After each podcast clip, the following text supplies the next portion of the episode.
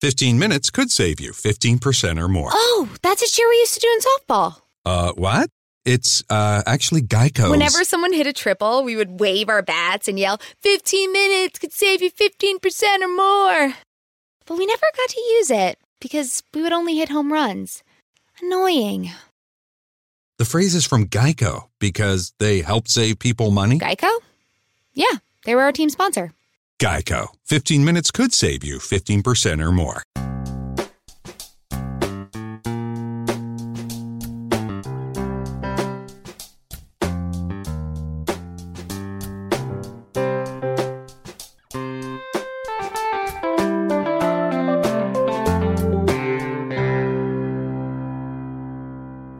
Welcome to Accelerate Your Business Growth with your host, Diane Helbig.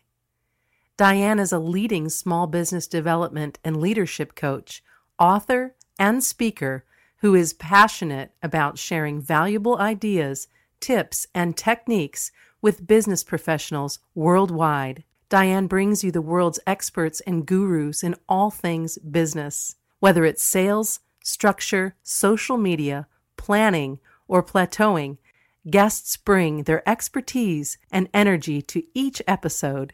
When growing your business is your focus, Accelerate Your Business Growth is the show to listen to. Got a topic or guest suggestion? Let Diane know. The goal is to make sure you have the information you need to move your business forward. Thanks for joining us. Settle in and enjoy. Hi, everybody. Thank you so much for joining us. Today's podcast is sponsored by Audible.com. Audible.com is a leading provider of spoken audio entertainment and information. Listen to audiobooks whenever and wherever you want. Get a free book when you sign up for a 30-day free trial at audibletrial.com slash businessgrowth. We are tremendously honored that uh, this podcast is gaining recognition as a resource for uh, small business owners, entrepreneurs, sales professionals, uh, from Inc.com to MSNBC's Your Business, Fit Small Business, Proven, and a whole bunch of other sites. Accelerate Your Business Growth podcast is enjoying inclusion on lists of the best podcasts to listen to. This is uh, due in no small part to the wonderful guests that I have had the pleasure of speaking with over the years. Uh, these are folks with expertise in various areas of business, and they join me to share that expertise. They give of their time and their knowledge so that all of you can do better things in your business. Today we have such a guest. It is Mark Fowler. Mark is the president of Stowe Management Corporation and co CEO of Revolutionary Conversations LLC. He's a business growth and corporate reengineering expert, author, and writer business educator, public speaker, and change leader. He specializes in transitioning companies from challenge to achievement by focusing both on enhancing revenues and profits and instituting cultural and interactive processes that substantially inc- I'm sorry, increase collaboration and engagement. A leader in the business engagement field for decades, he has developed systems and communication protocols stressing the importance of team empowerment and personal development. He is a member of the AICPA and the California CPA Society. Thank you so much for joining me today, Mark. Thank you, Diane. Uh, so I, I, love this um, concept that we're going to be talking about, you know, with the, these conversations, because I think people so struggle with having conversations. Um, and I'm wondering if you can share with us how someone would go about creating a peaceful work culture. That's a really good question, and it, it comes in it comes in various forms. You know, not all environments are alike, and not all environments uh, lend themselves to a, a, peaceful a peaceful dynamic. Uh, you can offer, for instance, there's not there's an awful lot of family businesses out there that because of brothers and sisters and nephews and grandchildren and whatever that can create a very unpeaceful environment. And that might be and i'm not pointing at family businesses in general. I'm just saying that when you get a lot of family members together and people who have allegiances you can create a very unpeaceful environment. Those are much much more difficult sometimes to bring a peaceful environment to it, as opposed to other environments that might be more peaceful already. And the kinds of things you would do in those those different environments would would differ. One would be more intense, and one would be more subtle. Um, you don't want to rush into a company that's already sees itself as peaceful, and try to make them more peaceful without collaborating more with them, helping them appreciate what they're already doing. In the in the more challenging environments, it's one of the things that we do is help educate them in, in, in more, more interactive, more collaborative conversations. And that's how revolutionary conversations came about. I'd been reengineering companies for 10 plus years, and the thing that was most lacking was the ability for others to really get on the same page. Hmm. And one of the things that we try to reinforce, first of all, is you know, if we're going to do something together, we've got to at least get on some level on the same page. Um, one of the things we do um, with the owner managers and sometimes the supervisors is create a spirit of commitment agreement or a good faith agreement that outlines things you do and things you don't do and get them to sign it and it's it's it's a way of bonding them and reminding them that they need to be gracious they need to pay attention they need to leave their agendas behind that what's important to what's important to everybody is making sure that this company this business is is doing the best it can and helping them understand that they have an accountability and a responsibility. Um, so it's it's a matter of communication. It's a matter of being present. If you want to run a company, you really have to be present. You can't be running around having favorites, having your own agendas. You you need to be you need to be there, part of it. Um, you know, it, the world out there today thinks that all employees should be engaged, and they should. But at the same time, owners need to be engaged and they need to be engaging. So it runs both ways. You can't have an engaged environment if you as an owner or managers are not paying attention to your responsibility. Apologize for rambling on, but it was a you know kind of a big question, so apologies. Yeah, yeah, that's no problem. Um, so when you talk about this goodwill will agreement, is that something that they create together, or is it something that the leadership creates and then shares with the employees? Well, we have a, you know, we've been using it for about 25 years, and there are various forms of it. We share a number of them with with with the with the owners. We start with the owner managers. Small, medium-sized businesses owners are managers normally, um, yeah. and we walk through it. Um, it's interesting, even in some of the most difficult situations, and in some situations could even be might be construed as constru- uh, corrupt. Um, I've, we found that people embrace it, and especially if they, and it's a very good point on your on, that you have, that you know they that they're involved, that they say, well, no, no, I want to say this. This is really important. I want to make sure that we don't do this or we do this or whatever. So the more they're involved in making that that happen and in creating it, the better off the better off they're going to be. Yeah, I would think so. Because at least then they have buy-in. Yes, you have a buy-in, and it also gives permission because one of the one of the imperatives there is that, or, and accountabilities is that every member, and there could be five members, three members, ten members, or whatever, that have signed on for this, that they need to speak up. They can't not not speak up. So everybody and everybody who's signed on to that thing, and it's not a legal agreement; it's a it's a good faith agreement. And yeah. when they sign on to it, that means that they can't be passive aggressive. They can't wait it out, or oh, I just really don't have, I really don't know how to say that. No, everybody needs to to step forward, and if this isn't feeling well, let's talk about it. Yeah. Well, that sounds to me like the leadership really has to drive that train right? Like if the leadership isn't open to people um, safely speaking their mind and and speaking up if something isn't you know going quite well, then um, people aren't going to do it. Well, it's interesting.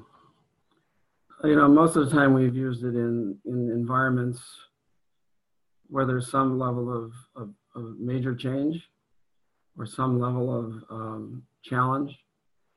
Um, we've also used it in situations where you've got some natural, normal projects that you have to do. You've got to design a major system for your company, and and there's no trouble going on. There's no factions or whatever. It's just a bunch of good people trying to make things happen. Um, but we still use it, and and in each case, oftentimes it's those individuals who are not just the owners, okay, who really do take this to heart because for the first time, maybe they've been given not only a voice, but they've been given permission, yeah. accountability to do it. And you will find owners that will then say, well, okay, now I can raise my hand. I can do this too, because oftentimes they don't know how to articulate these things. Leaders Yeah. don't know. And, and I've watched many a situation where the um, the supervisors and managers have had much more buy-in on this and and much more we're going to make this happen attitude than the owner does and sometimes the owner gets it later on sometimes they are saying well this is a really great thing um, i've had people who literally were you can't use the word bad people but they they've done bad things to this business and they um, they raised their hand and they said you know what i'm going to make this happen and and it's always been amazed to me that I don't think we've had one situation where people did not raise their hand and say, "I'll sign this. I'll sign this agreement."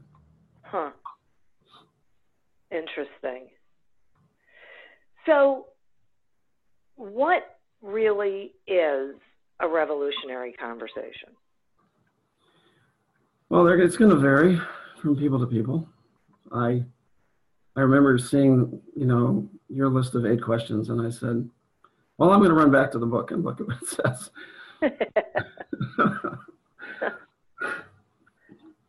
but you know it, it varies and it, you know for me you know it's an opportunity for people to have a collaborative interaction where we we're both present or everybody's present we're not thinking about something else um, we all understand that when we that this conversation is a we conversation. It's about not about me telling or you listening or you telling and me listening. Um, we take we take responsibility for making sure everything gets said that needs to be said, making sure that we are again present, make sure that we're genuine about what's going on, and the what what what makes it revolutionary is that because there's more crisp, good emotional content going on, the end results tend to be superior, and that's one of the reasons why we call it revolutionary. Um, it doesn't have to be heated. Hopefully, it's not overly heated, but revolutionary conversations can can smooth out. Can you know somebody who pays attention to the tools in the book can begin to take a, a, you know a highly charged environment and turn it into a revolutionary conversation by raising their hand again and, and saying you know I need to stop here and I need to be able to if I'm going to participate I need to understand where I'm going and I need some help and and and really be able to to be accountable because I want to be part of here you know I want to be part of this Right. Right. So is is that how a company can get employees to increase their productivity? Is by Yeah. having the power to have those conversations? Well, one of the things we've learned over the years is that the employees, team members, um, have so much more to offer than anybody would ever, ever um, imagine. Yeah. And it isn't really a matter of the owners motivating them because many times they're already motivated. There's, the, door's never been opened, the table's never been cleared. Um, the um, the safety is important. You know, the fact that you can, again, that's one of the things that the goodwill agreement, the good faith agreement, focuses on. It, it, it gives permission to be able to, to interact. it also helps that we have outsiders. I mean, we're outsiders, obviously. Many times I've I've run the companies for anywhere from two and a half months to two years or so, um, which makes a big difference because I'm clearly open to to the interaction. Um, but it goes back to the collaboration. The owners and managers have to take responsibility for their own accountabilities, their own authentic, being authentic. Um, you know, employees, team members pick up lack of authenticity. I can't say it uh, right off the bat. Yeah. Um, my partner Noel and I do a lot of work in the CPA world, and and I'm not picking on CPAs, but they're always very busy, and partners are supposed to meet with the team members and take them out to lunch and mentor them and whatever. And I'll tell you, all it takes is if you if you let that team member down twice for lunch because you got a client to, to go to or you got a more important meeting, that whole authentic aspect and that whole trust I wouldn't say it disappears, but it needs to be rebuilt. You know, you got to get that traction going again. You got to get that excitement going again. Hmm. Uh, don't let it. You just can't let people down. Right. Um, so, so that's interesting for me. So you will actually go in and run a company for a while, and is that so that to to be able to implement this culture, or I, I guess you know cultural shift? Absolutely. Um, it's one the, the, the cultural shift, the communication parts of that are I wouldn't say the secret ingredient that we've had for years. I mean, we don't go in telling people. We go in and apply our experience, our context. We may have to raise money. We may have to fire people. We may have to create alliances. We may have to do mergers, mergers or, or acquisitions. Um, but all of it is done in the spirit of that collaboration and, a, a, and a cultural shift. That means that everybody in this organization is important. And that's very hard for companies that oftentimes are in trouble. Also, can also be very hot, difficult for companies that have been going along for decades doing the same old thing, being successful based on inertia or just in there in the right place at the right time but being able to to be part of the group and still be the boss is is, is, very difficult because when you when you you want to be the boss, you want to tell people what to do. Yeah. But instead, as a leader, you need to interact with these people in a way that their energies are moving with your energies, and that your decisions are based on their your, their interaction with you it doesn't mean that you're always taking their vote because in my case, for instance, with over 100 turnarounds or re-engineering projects, I kind of know what needs to happen, but I don't know what needs always to happen in this organization or that organization unless they're playing ball, unless they want to reach out and work with us. And when they do, and almost always they do, things, I want to say miracles happen, but a lot of really good things happen. Yeah, that's fascinating. I'm going to take a quick sponsor break and then I have some more questions for you. Sure. Accelerate Your Business Growth podcast is happy to be sponsored by Audible.com. Audible.com is a leading provider of spoken digital audio entertainment and information. They have over 150,000 titles to choose from, and you can listen to them on any device, including whatever you're hearing us on right now. If you sign up at our link, which is audibletrial.com slash businessgrowth, you get one free audiobook and a one-month trial of the service.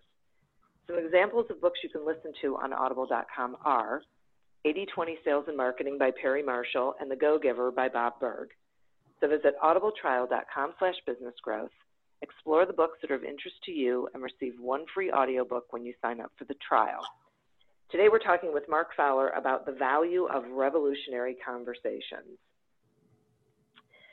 So, Mark, um, you talk about share tools, and share is, is, an acronym. Can you share with us uh, what they are and how they help businesses? Well, there's there are five tools. We used to used to joke about it being the five-speed gearbox, but five, five speed gearboxes went went went away a long time ago. Um, uh, stop, help, ask, risk, and explore, and in each one of them, you know, has its own responsibilities. Um, and it, it, it is not a contrived situation. In other words, I didn't decide that share would be a great way to do this. It, it evolved.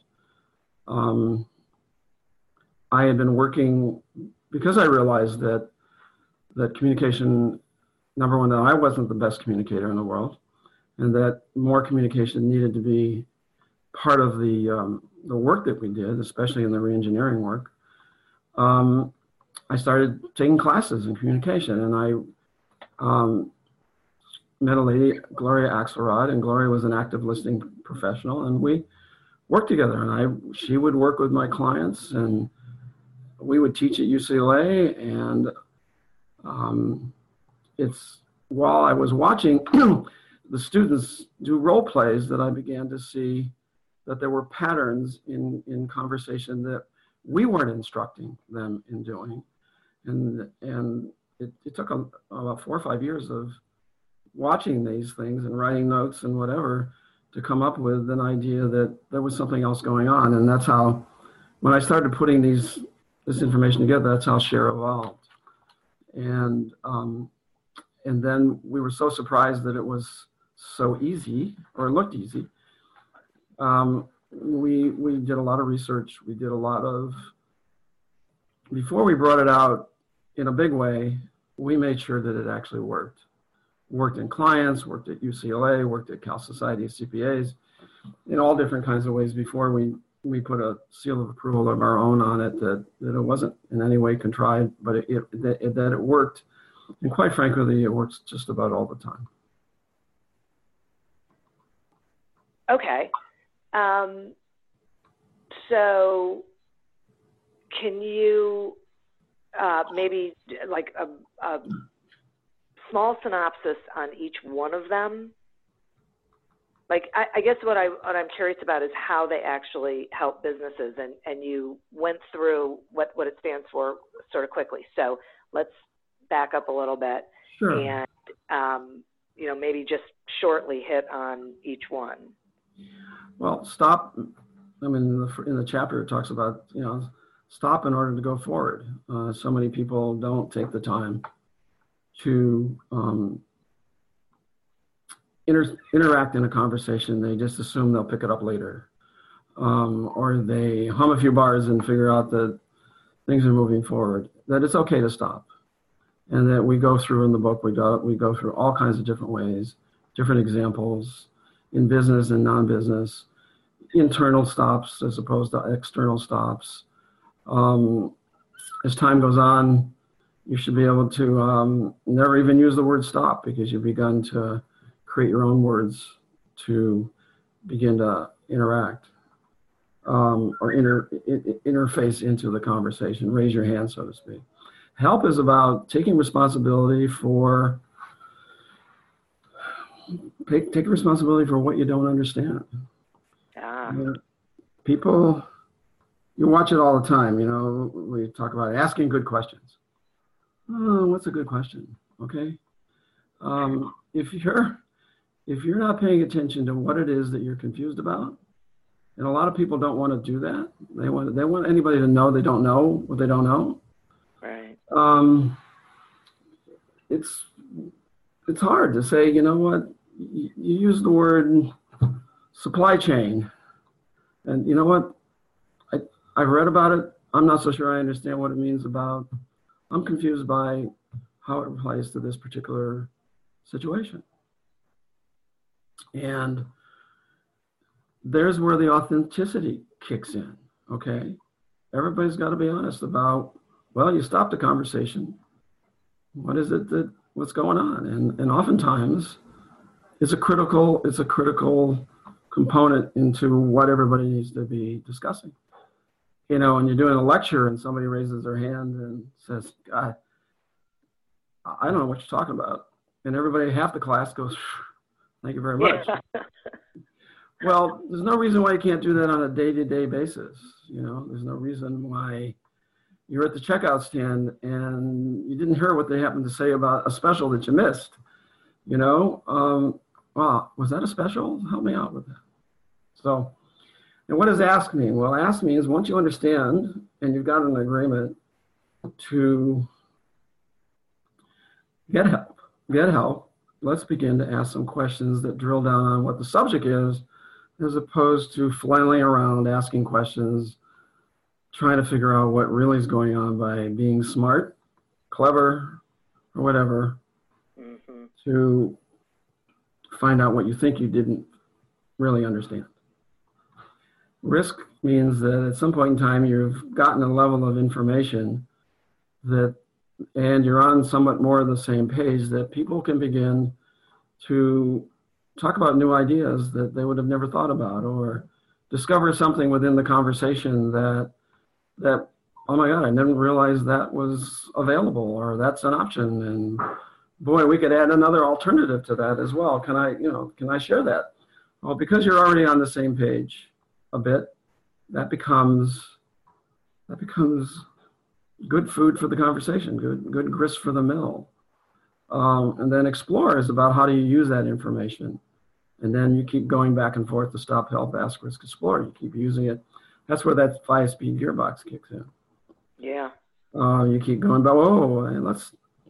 Somebody else in the conversation says, "Wow, that's a that's a mouthful. Can we go back a little bit about right. about that?" And uh, a lot of people say, well, that takes a lot of time, da da da. Well, it doesn't take a lot of time. Once once you've learned the skill, it's sort of built into the built into your to your DNA in some ways, so that that you can even have really quick conversations. And all five of those things, all five of those tools got used.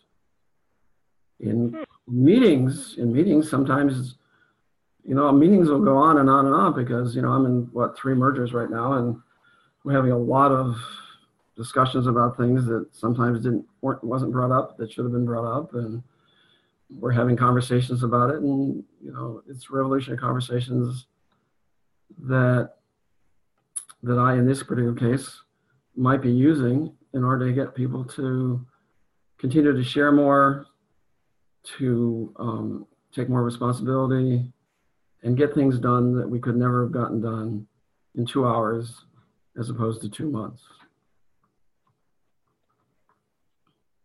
Thank you for that. Thank you. Uh, uh, that is um, really, really valuable. And I can totally see how adopting this sort of practice can help not just a company, but the individuals in a company. You know, it sort of, you know, lifts the entire thing. Now, you talk about an I know mentality, and it, I, would like you to share some of that. It, it, seemed to me when you were talking about the share that um, the the part of you know not speaking up and asking a question or you know owning that you don't know something, seeking help. Um, I get that there's a danger of that. Is that the same as the I know mentality, or is the I know mentality something different? Well, the I know mentality is, I'll give you two examples. They go on, they can be at distinctly different levels. One can be a corporate I know, and one can be an individual, you know, I know. Okay. Um, years and years ago, I, I worked with a um, a distribution company that worked to support manufacturers, and um, they wanted to learn how to grow the business. There was nothing wrong with the company. Um, they just felt that 10 years from now they wanted to retire and want to retire well. So we did a lot of interactions. We interviewed the team members and whatever, but we also went out and interviewed um, quite a few of the um, customers. And I went out with a sales manager, and we would go out and talk to the customers and try to get a sense of what their perception was of, of my client and what, what was the value add to to of my client, you know, gave to them. And it was it was actually pretty hard. I mean, we're we're interacting, having really good meetings. Sometimes we went to lunch and whatever, but it was it was just we just love these guys. You know, at a level that we couldn't really get anything of a detail. And, and so we, one day, they one meeting that we were asked to talk to the purchasing agent of this large manufacturing firm. And, um, he enjoyed the conversation, um, but we we got a lot of what we already knew until he reached across the table and said, "Would you give this to your R and D department?" And I said, "R and D department." And in my mind, I said, "We don't have an R and D department, do we?" and um, so I, I kind of, I'm gonna say finessed is not the right word, but I said, "Well, um, you know, every time we give them something, they they want they want to know more information. So, do you think you could?" help us understand what this is. So I, I, did a stop and a help and an ask. And 45 minutes later, it turned out that the salesman in that company had been not only taking orders, but they had been involved in in in, in the manufacturing process. Um, and so they would go back and they'd say, they'd go back and they'd huddle, and then they would come back to the their their customer with new ideas about how they might apply the, the, the particular products that they were, they were selling them. So why wouldn't the purchasing agent begin to think that there was R&D department? So when we went back to the company, um, there was an R&D department. It was a big closet full of stuff and whatever. So what's the I know? Well, the owners of the business said, well, I know why my clients, my customers appreciated us. And none of the things that they knew related to the R&D department. So taking that attitude of I know, as opposed to being surprised, is always going to be um, a mistake. I, I always I've gotten to the point where every conversation I expect a blessing. What I mean by a blessing, a surprise, something that that we could have never drilled down on ever if we wanted to go in there with a list of 10 questions, you know. But I, want I want those blessings, those perceptions that you cannot pay for um, in order to make things make things change. Interesting. So it's really about being curious and not assuming that you know what matters to your clients, what they value most. Um, I would imagine it's probably the same is true for not um, assuming you know what your employees what you know what matters to them most as well. Right. Yeah. yeah. Mm. It's always been amazing to uh, me when, especially in the turnaround aspect, where um, owners will sometimes just be so mad at the employees. They don't do this, they don't do that, and then you know we we drill down. We go. We get. We uh, we open up ourselves to to the own to the um, team members and whatever, and you'll find out that they have so much more to offer and in some ways they're heartbroken that that they've not been able to participate in a way that really equates to the to the commitment that they have to this to this business yeah. that they have been in five years, ten years, two weeks, or whatever. Um, it's not connected, and yeah. this is probably a little non-business oriented. But when I can, when you can, you can click into the heart of the to the uh, team members and what they really want to do and their passion, um, owners owners and the company benefit way beyond they could ever pull out of them. Definitely. Yeah. yeah. I remember one time I, we had 75 people. I had a large company. I had 75 people. they had a really big conference room. Um, it was kind of like a basketball you know, basketball court um, at a high school where you had bleachers and whatever practically. And we were there for three days with them, helping them understand how they were important to us. Uh, I think I ran the whole thing myself. It was it was a really amazing thing to, to do. And you know, they had their I knows. You know, they came with their I knows. I know how to fix this company or whatever. And by the time they were finished, they realized that they had a piece to the puzzle they didn't have the answer. Yeah. Yeah, that's huge. And and probably I so it's so interesting. So I see why it's revolutionary because that can absolutely be life changing and business changing when you have that realization. I think three three of the participants came up to me crying and hugging me. because nobody else had ever asked them for their opinion. Wow. Interesting. This is um, fascinating. I, I, it's such an interesting topic and something I think uh, not enough business leaders are really embracing. Um, so I, I, really I thank you for uh, taking time and joining me today. Can you tell my listeners how they can get the book and how they can you know find you and whatever you got going on? Um, well, there, we have two websites, Revolutionary Conversations LLC. You can just look um, www.revolutionaryconversations.net. Um, the um, eStowe Management, um, you can just look up Stowe Management Corporation and then you'll find our website. Uh, my email address is the letter E, Stowe, S T O W E, management, at, spelled out at AOL.com. As far as the books, yeah. the books can be purchased on Amazon.com. They're both an ebook and a, um, a paperback type book, um, mass market book. Fabulous. Okay, that's great. Thank you for that. Uh, and I would like to thank our listeners as well as our sponsor. Please remember to visit audibletrial.com slash businessgrowth to sign up for a free trial and get a free audiobook when you do. Please continue to prosper and be curious. And as always, until we meet again on another episode of Accelerate Your Business Growth, goodbye and good day.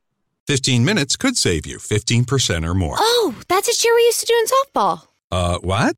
It's uh, actually Geico. Whenever someone hit a triple, we would wave our bats and yell, 15 minutes could save you 15% or more.